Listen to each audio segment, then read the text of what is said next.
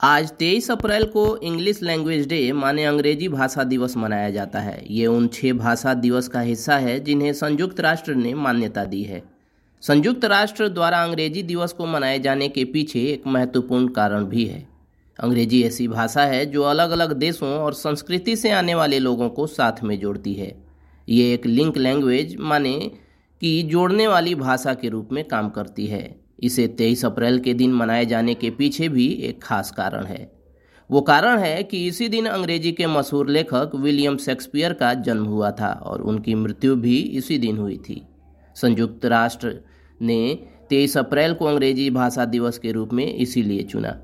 अंग्रेज़ी उन छह भाषाओं में शामिल है जिन्हें संयुक्त राष्ट्र ने दिवस के रूप में घोषित किया है। अंग्रेज़ी दुनिया की तीसरी सबसे ज़्यादा बोली जाने वाली भाषा है, लेकिन बिज़नेस और एजुकेशन में ये सबसे ज़्यादा प्रचलित है।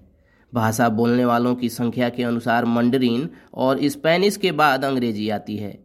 विकिपीडिया के आंकड़ों पर नज़र डालें तो दुनिया भर में 360 मिलियन से ज़्यादा लोग अंग्रेज़ी में बात करते हैं। अंग्रेज़ी आज एक ऐसी भाषा बन गई है जो दुनिया के अलग अलग हिस्सों से आए लोगों को साथ में जोड़ती है। भले ही लोग अंग्रेज़ी का इस्तेमाल रोज़ाना बातचीत में न करते हों, लेकिन बिज़नेस और एजुकेशन में ये सबसे ज़्यादा प्रचलित भाषा है। आज लगभग सभी कंपनियाँ ऐसे लोगों को नौकरी देना पसंद करती हैं जिनकी अंग्रेज़ी पर अच्छी पकड़ हो। वहीं कई यूनिवर्सिटी विदेशी छात्रों को एडमिशन देने के लिए अंग्रेज़ी भाषा का टेस्ट भी लेती हैं।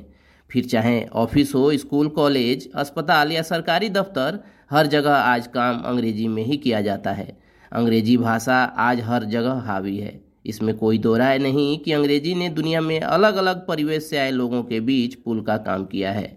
चीन, Japan, Bharat, America, Australia, Germany, Saudi Arab, France, Norway, दक्षिण अफ्रीका, चिले और बाकी सभी देशों को एक दूसरे से अंग्रेज़ी भाषा ही जोड़ती है।